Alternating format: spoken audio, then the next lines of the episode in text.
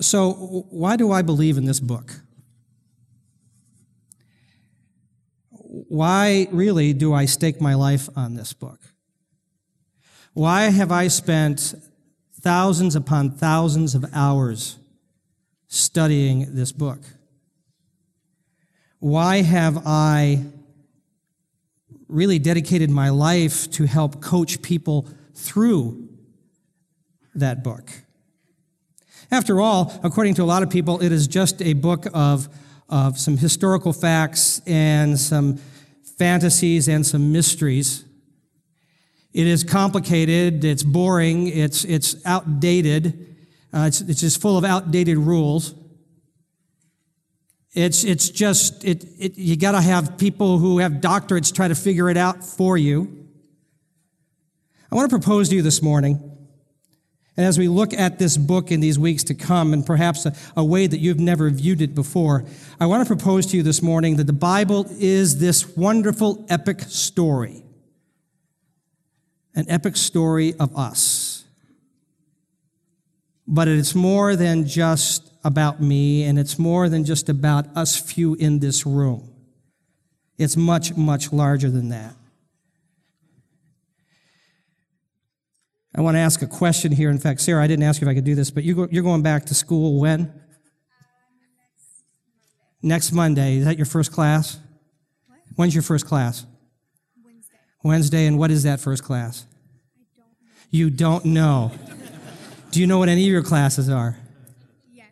What, which one do you remember? The music introduction. Music introduction class. And so in that class, you'll be introduced to music. That's wonderful. You sound excited about that class. So excited. So, you're going to go into this music introductory class, and they're going to introduce you to the basics of music. And I want you to understand that that book right there has a lot to say about what you're going to do there. In fact, the amazing thing about this book is about three millennia ago, there was a guy about your age who took on a giant about double the size of Shaquille O'Neal and beat him and cut off his head. And what he did there has impacted what happens with you on that Wednesday in that class.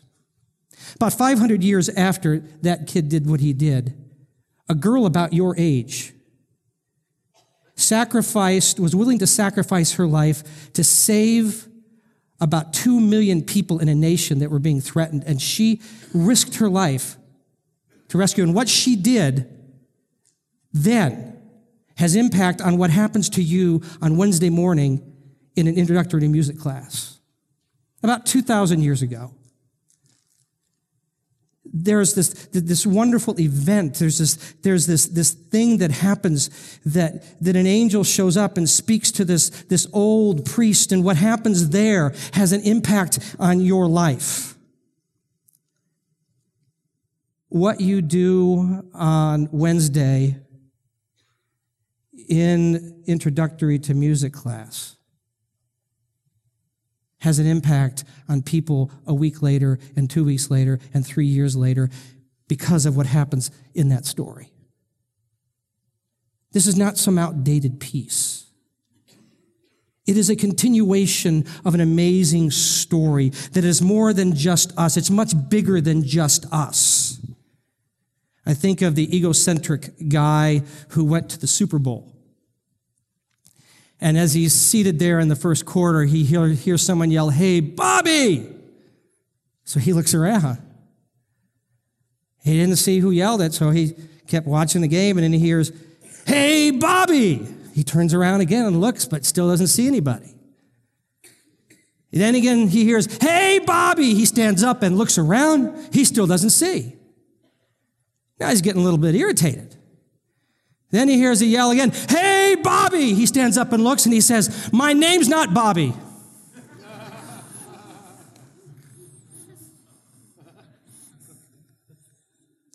this book, this story, this epic story, is way beyond us. It is a stadium full of history of people that we have not known but will know one day, and people we will, we will meet in the days to come, and people that will go beyond us, people and their journeys. And we are in the middle of that. I love the words of N.T. Wright, the bishop in England, who says, This book, it's a big book full of big stories with big characters. They have big ideas, not the least about themselves, and make big mistakes. It's about God and greed and grace, about life and lust and laughter and loneliness. It's about birth, beginnings, and betrayal, about siblings and squabbles and sex, about power and prayer and prison and passion, and that's only Genesis. So let's start right there. Let's start in Genesis, the beginning. And the story begins with the beginning, and unfortunately, the beginning gets hijacked because it had such great promise. It starts this way in that first writings, the first chapter of the, that first book. Genesis 1:27 says this. So God created man in his own image. In the image of God he created him, male and female he created them. God blessed them and said to them, Be fruitful and increase in number and fill the earth and subdue it. Rule over the fish of the sea and the birds of the air and over every living creature that moves on the ground. You don't have to be a Browns fan or a Steelers fan to understand the feeling of great promise when a season begins.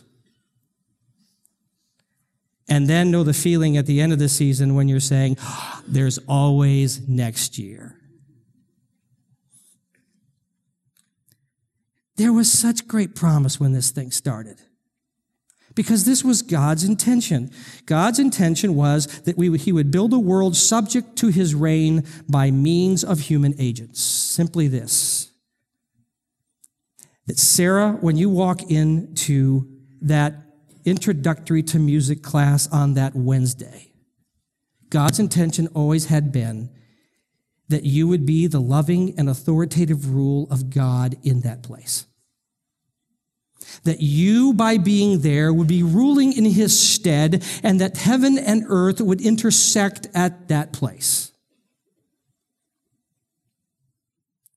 It comes from the word obedience, because obedience simply really means in God's kingdom where heaven and earth intersect. When God says, here's what I want, and we say, yeah, we want that too, we'll do that. Heaven and earth intersect at that spot. But the, the, the, people who obey him, he said, are my children. And the, the thing about his authority that God gives to us to rule on this earth comes from this. In God's kingdom, authority is bestowed only by relationship. Only his children rule in his place, in his stead, because they are in his image. The base of that word obey actually means to listen and then to follow through. The other question is who are we listening to and who are we following through with because that, that's the one we're obeying. That's why we just had the announcement about the purity conference because unfortunately so many times, so many times because of the culture around us and, and what we are just inundated with all the time, watching the same stuff and the programs that tell us that impurity is okay now. You can't watch any program without there being a contrary view as to what God said was purity. Just there. And so the question is, who do we listen to and follow? Because that tells us whom we are obeying and whose children we are. And so Adam and Eve, they, they were listening and they were obeying, and everything was just really great until they began to listen to an alternative ending to the, to the whole idea of disobedience. And this voice said to them, Hey, if you don't do what God wants, really, you think you'll die?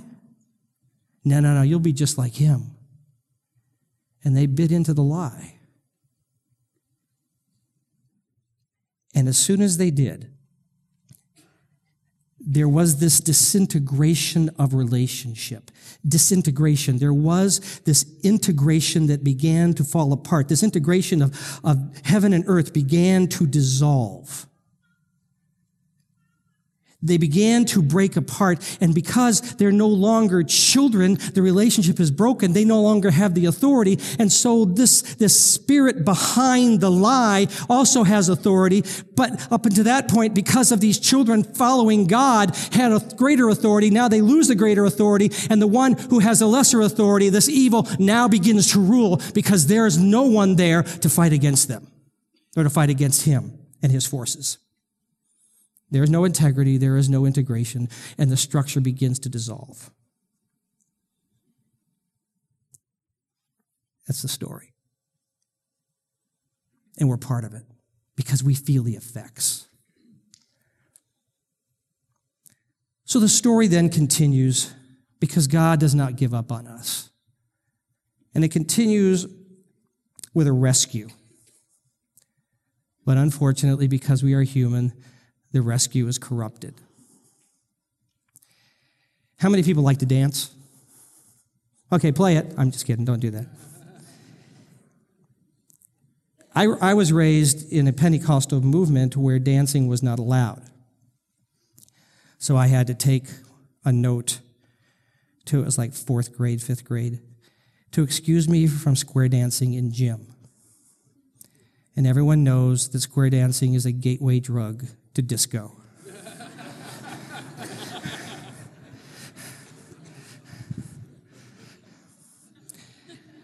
so I just didn't grow up dancing. So about five years ago, when our daughter Chrissy was getting married, Pam and I said, "Look, we gotta we gotta take lessons because we're gonna you're gonna dance with your daughter and and we're gonna dance together, and we don't want to look like idiots." So we started taking dance lessons. Things were going good, and we're not klutzes. It's just that what we discovered was this: that while we were learning to dance, there was this great battle as to who should lead.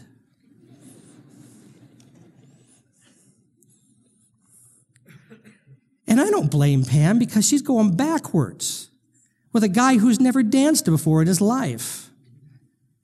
And she's looking at me like, Do you really know what you're doing? Jeff, I've seen you dance. You are graceful, dude. Can you impart some of that on my life? So we're, we're going through this thing, and, and, and we're just, you're not letting me lead well. You're not leading very good. So I, so I want to declare that we're not ungraceful, we're not klutz. The reason we have mediocre, mediocre skills in dancing is because of the Garden of Eden. I'm serious. Because here's the deal disintegration of relationship happens when love becomes secondary to survival. When I have this desire to, to survive greater than I have to trust your leadership, the relationship begins to dissolve. So, Pam saying to me, I'm not sure where you're going and I'm not trusting you, so I'm fighting because I want to lead. I'm saying to her, no way I'm submitting my authority and let you lead. The guys will laugh at me. It's our story. God said, You couldn't trust me, so you decided to try to survive on your own. Do you think it's not going to affect the relationship between husband and wife, man and women? And the scripture says that from point on, there'd be enmity between them. There would be this struggle between man and woman. Who was going to take the lead? It's still there today. It's our story. It's that story. God said, I need to create someone who will trust me enough and love me more rather than want to control more. And so he said, I'm going to create some people who will love me with their whole heart, which simply means who will let me lead in every facet of their life through the dance. And so Moses writes these words down in Genesis 12. And the Lord had said to Abram, Leave your country, your people, and your father's household, and go to the land I'll show you. I'll make you into a great nation, and I will bless you, and I'll make your name great, and you will be a blessing. I will bless those who bless you, and whoever curses you, I will curse, and all the peoples on earth will be blessed through you. See, Adam and Eve blew it. I'm going to create some new people who are going to do what I wanted in the first place, and they will trust me so that they can rule, they can reign in my stead on this earth, and they will trust me with their lives. And so this nation is to bring the blessing and the presence of God. There is going to be this intersection of heaven and earth. In fact, there is this place called the tent of meeting that he creates for this nation so that is where God arrives, and you know that heaven has arrived on earth. And in that tent, we will dance with God. It's a promise of greater things to come because this book, this book is about promises. In fact, what's it called? The, the, this Bible is split up into two pieces the Old and New what? Testaments, or literally covenants the old and new promises. And this old promise is simply this Abraham, I agree with you that I will send through your family a one who will come to rescue the world. And then that one comes, he will bring heaven and earth so that they intersect together permanently. And in addition to that, humanity will once again rule in my stead on this earth and overcome the evil that now rules. This is the story. This is the story of the dance and how well we've done. So you go, you go to the, the first five books of this. First five selection, it's called the Torah. It is the law. Here's how we dance with God. Then you've got these, these, these prophetic books that really, sometimes they take the historical and the prophetic, they put it together, these prophetic words. This is the, this is the story of the dance. How well we danced with God and how horrible we were in the process. And all the ugly laundry is out there to be seen. Then there's the writings. This is the poetry of the dance. This is the, the, the beauty of the dance. This, this is the, the, the description of the songs of the dance. 39 books. In 1946, they discovered in an old Qumran collection of, of scripts that outside of Israel, they, they found the Dead Sea Scrolls. And to our amazement, these were written around Jesus' day, once again validated the accuracy of the manuscripts we use today, that what we're using today to understand what Jesus was using are accurate as to what Jesus actually had in his hands in those days. These are not some pieces that people made up. These are things that were created so far back, and yet they have this historicity that has been validated by those who have studied it, saying the story is true, the dance is real. So why should why should we read that stuff? It's it's the old stuff. I have people say it's just it's old stuff. It's just it, we have a new culture. This is the this is the story of our dance. This is our God speaking. This is our God showing mercy. This is our God showing us why and how we should trust Him in the dance because disintegration will continue when love becomes secondary to survival. And so, Israel, as you read it in the dance, you'll find out that Israel became the problem that they were trying to solve. And that makes sense. They're human. They're trying to, to try to solve the problem. They are the problem. It, it, it'd be like this, Pastor John, if, if you called me today and you said, hey, after church, we, we, we, Celeste and I went to Macy's and, and I've been out in the car waiting and I can't get her out. I can't get her out of Macy's. Will you help me?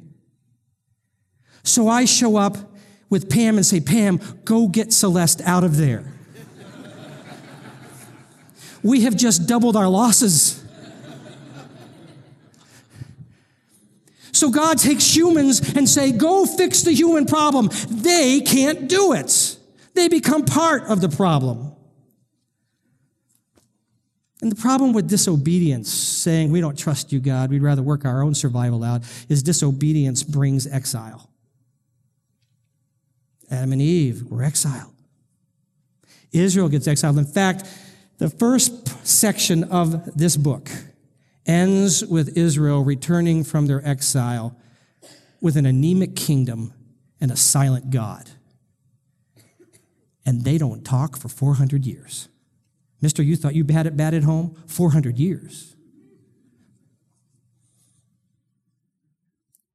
The story continues because God says, I'm not giving up.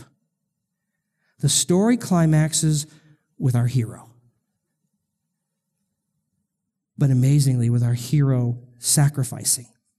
So after 400 years, there is suddenly these reports of angelic visitations.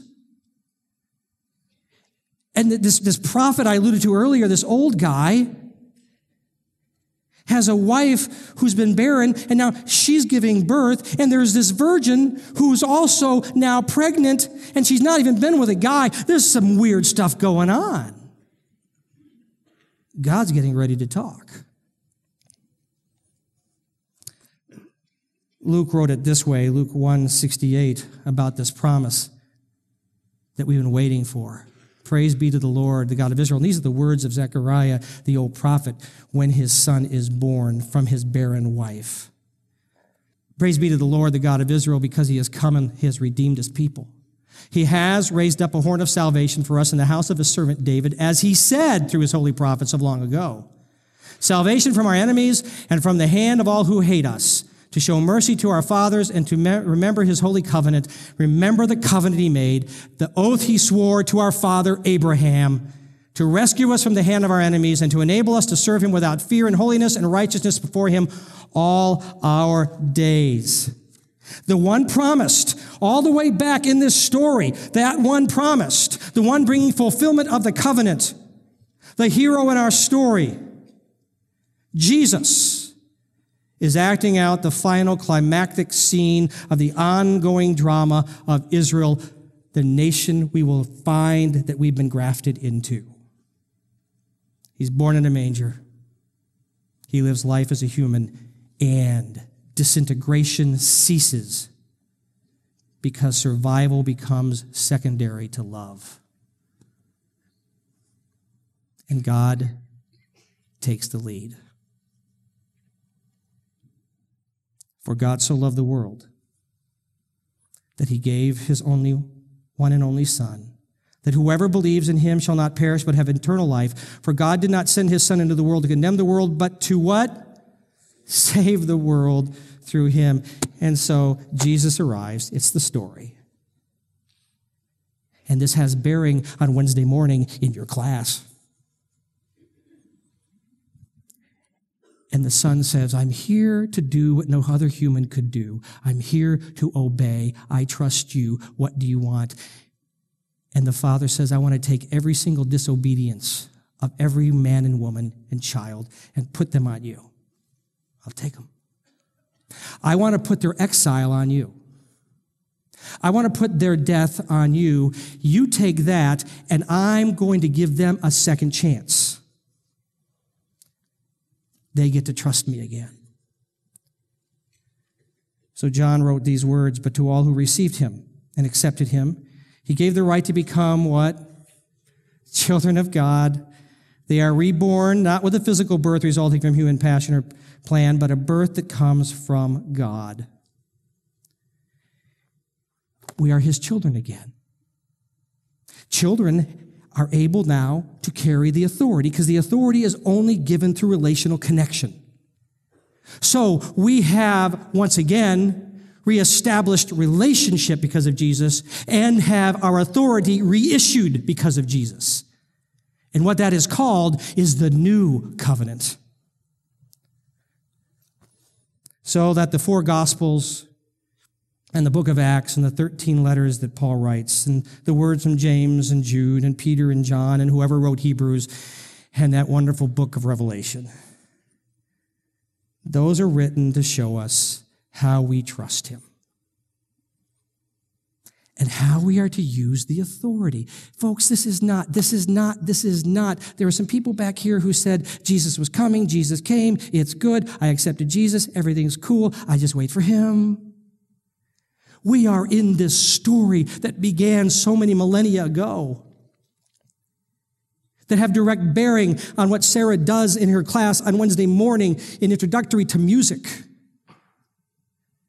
and what you do at Lord Corporation and what you do at Piper Burley when you're teaching, and what you do at 24 Hour Fitness, or in aisle 13 at Giant Eagle. This has such a direct bearing on how you raise your children. Because now this story accelerates with his children warring. This is not my personal salvation. This is not me buying fire insurance so I don't go to hell. This is not me waiting for the bus to heaven. Jesus said this. Luke recorded it. Then he said, When I was with you before, I told you that everything written about me in the law of Moses and the prophets and in the Psalms must be fulfilled. And then he opened their minds to understand the scriptures. And he said, Yes, it was written long ago that the Messiah would suffer and die and rise from the dead on the third day. It was also written that this message would be proclaimed in the authority of his name to all nations, beginning in Jerusalem. And there is forgiveness for all sins who repent. And you are witnesses of all these things. And now I will send you the Holy Spirit, just as my Father promised, but stay here in the city until the Holy Spirit comes and fills you with power from heaven. The story's not done. This story's continuing. You and I are in the story. Paul tells us in his readings, in his writings, as you, as you read through this, you'll find that, that Jesus Christ is now the resurrected human reigning God's kingdom on this earth. And that he sits at the right hand of his Father, the place of authority, and that he has given the Holy Spirit to his church, who are now his image on this earth. You are the image of God on this earth. I think of when Jesus took Peter, James, and John to the top of a mountain. And while they're standing there, there is suddenly this illumination of Jesus' face and his clothing, and part of his glory is now being revealed. I mean, he just starts beaming, and they go, Oh, it just freaks them out. And while they're looking, there are two other people standing there Moses, the law, Elijah, the prophet. There is the whole scenario, the whole story standing right in front of them.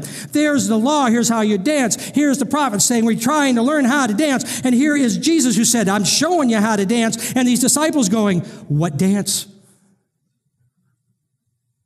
Finally, Peter says, Hey, this is so great. Let's just stay with you. Totally groovy. Let's just build three places. You guys hang out. And oh, this is so great. We'll invite John Hamilton and the band in. We'll just have worship. This will be so awesome. And God moves in and interrupts Peter's thought process and says, No, no, no, no. This is my son.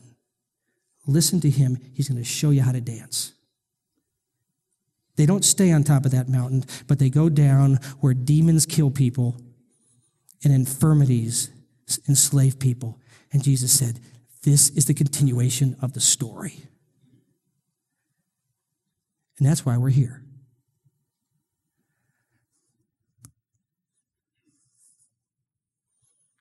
So, what do we do with this book? If you're from certain backgrounds, you weren't even taught to use this book. And you say, well, it's so confusing. I don't understand it. That's what I'm trying to tell you about today. This book is so vitally important. Nobody, nobody could get an audience with God and, and have an intimacy with God that we all desire like King David did. And yet, listen to his words. I have hidden your word in my heart that I might not what? Sin against you. The only way that I'm going to fight this evil that's trying to destroy all that God's doing that began in the garden is I've got to take the words of this thing and I've got to get them in here. Because this is living. It is the word, the logos, the expression of God. Nobody could run a business like David. Man, what an enterprise. And it just expanded and expanded and expanded. They would come from all over to see his wealth.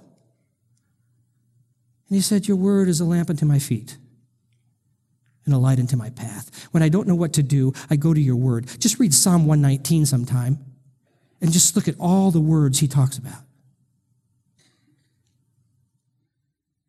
All the things that, that, that he understands, the principles of God. He said, That's, that's what I pour into me. I'm going to just tell you point blank. You want to be a good business person? Understand what's in that book. Jesus made this statement. Luke recorded as Jesus was saying these things, a woman in the crowd called out, Blessed is the mother who gave you birth and nursed you. And he replied, Blessed rather are those who hear the word of God and obey it. Blessed actually means the condition of the heart that is at peace with God because heaven and earth are intersecting there and you know your authority and you're exercising it so that you're advancing and not shrinking. Are you there? Because if you're not, he said, you can be if you hear these words and you do them.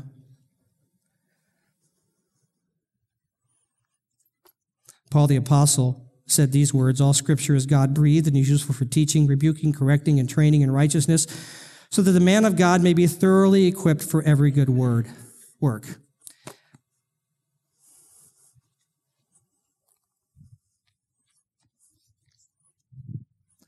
God breathed. It's not the paper. This book is so old, I can't even find the dates on it, but it just is amazing. Someone gave it to me and had it bound up. This is older than Pastor Don, I'm telling you.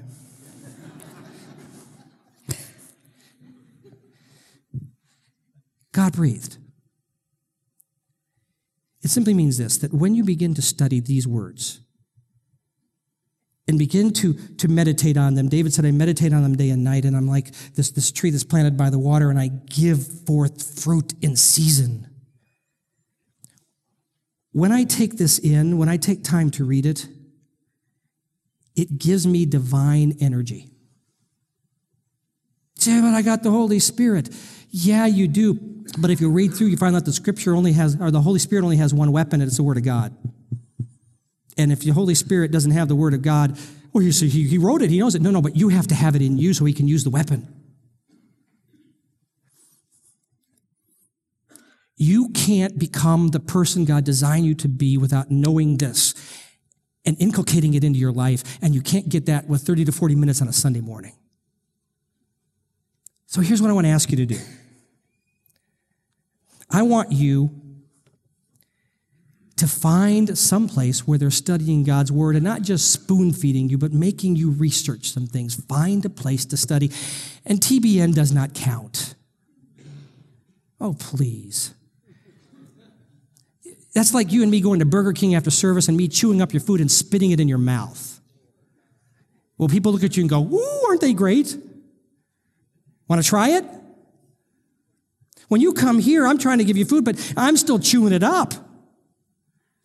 You need to go someplace where you go, oh, this is how you work. You, Paul the Apostle said, the person who's mature is a person who has studied it and actually begun to apply it. That's meat. Some of you have been nursing for 55 years.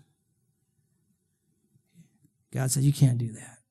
So, would you do that? Secondly, every day you need to take some of this.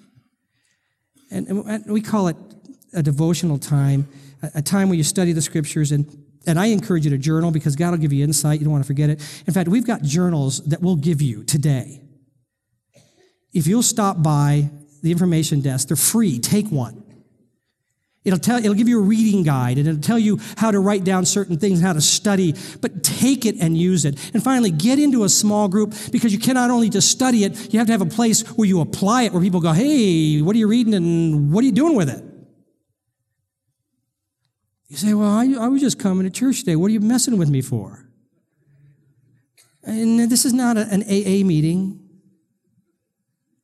where you come and say, uh, Hi, hi, I'm Jack, I'm a sinner. And you say, Hi, Jack, not in an airport, I know, you don't do that. Because you get with AA, you find out it's a whole lot more than, Hi, I'm, they, they come after you. We're coming after you. Got to know this stuff. We take it for granted. So I'm writing this message and I think, I wonder how many Bibles I have in my office.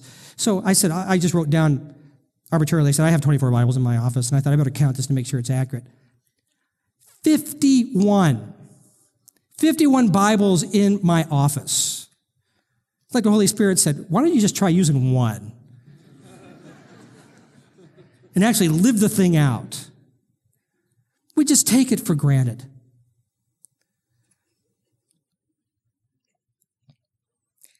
Can we purpose in our hearts that we're going to study this and let these words study us? And then can we get hungry for it? Because here's the thing about this as you study this book, you become hungrier. The, the least amount of time you study with it, the least amount of time you want to give to it. You remember what Jesus said? He said, Now go into all the world and do what? Preach the gospel, but he also said, Go into the world and make Make disciples. What does the word disciple come from? What word? Discipline. So I'm asking you to join with me and Pam in a discipline. I'm asking you to become voracious studiers of the Word of God, or we will be anemic. Right here is where heaven and earth meet. And God says, Let me infuse that in you. So we have classes. We'll get you connected to classes. There's a women's Bible study in a couple weeks that will walk you through, ladies, some stuff. You got classes. We got guys who will mentor you. We've got, we've got the stuff. It's like we have a party ready and no one's showing up. It's time, folks. If you're, if you're going to make it through where this country's headed in the future with faith and an understanding of stability of what is, what is true and what is not, because, because the scripture says that even in the end times, unless you're really prepared, you can be, you're going to be deceived. And we're there. It's, it's not going to be long until Jesus returns. But things are going to get intense. And if you don't know this stuff, if you haven't hammered it down inside of you, it's really risky. So, my encouragement to you is this hide the Word of God in your heart. It will energize you, it will empower you, it will change you.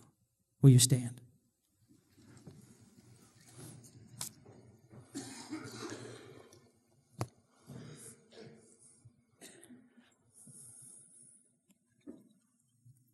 So may you today make the right choice.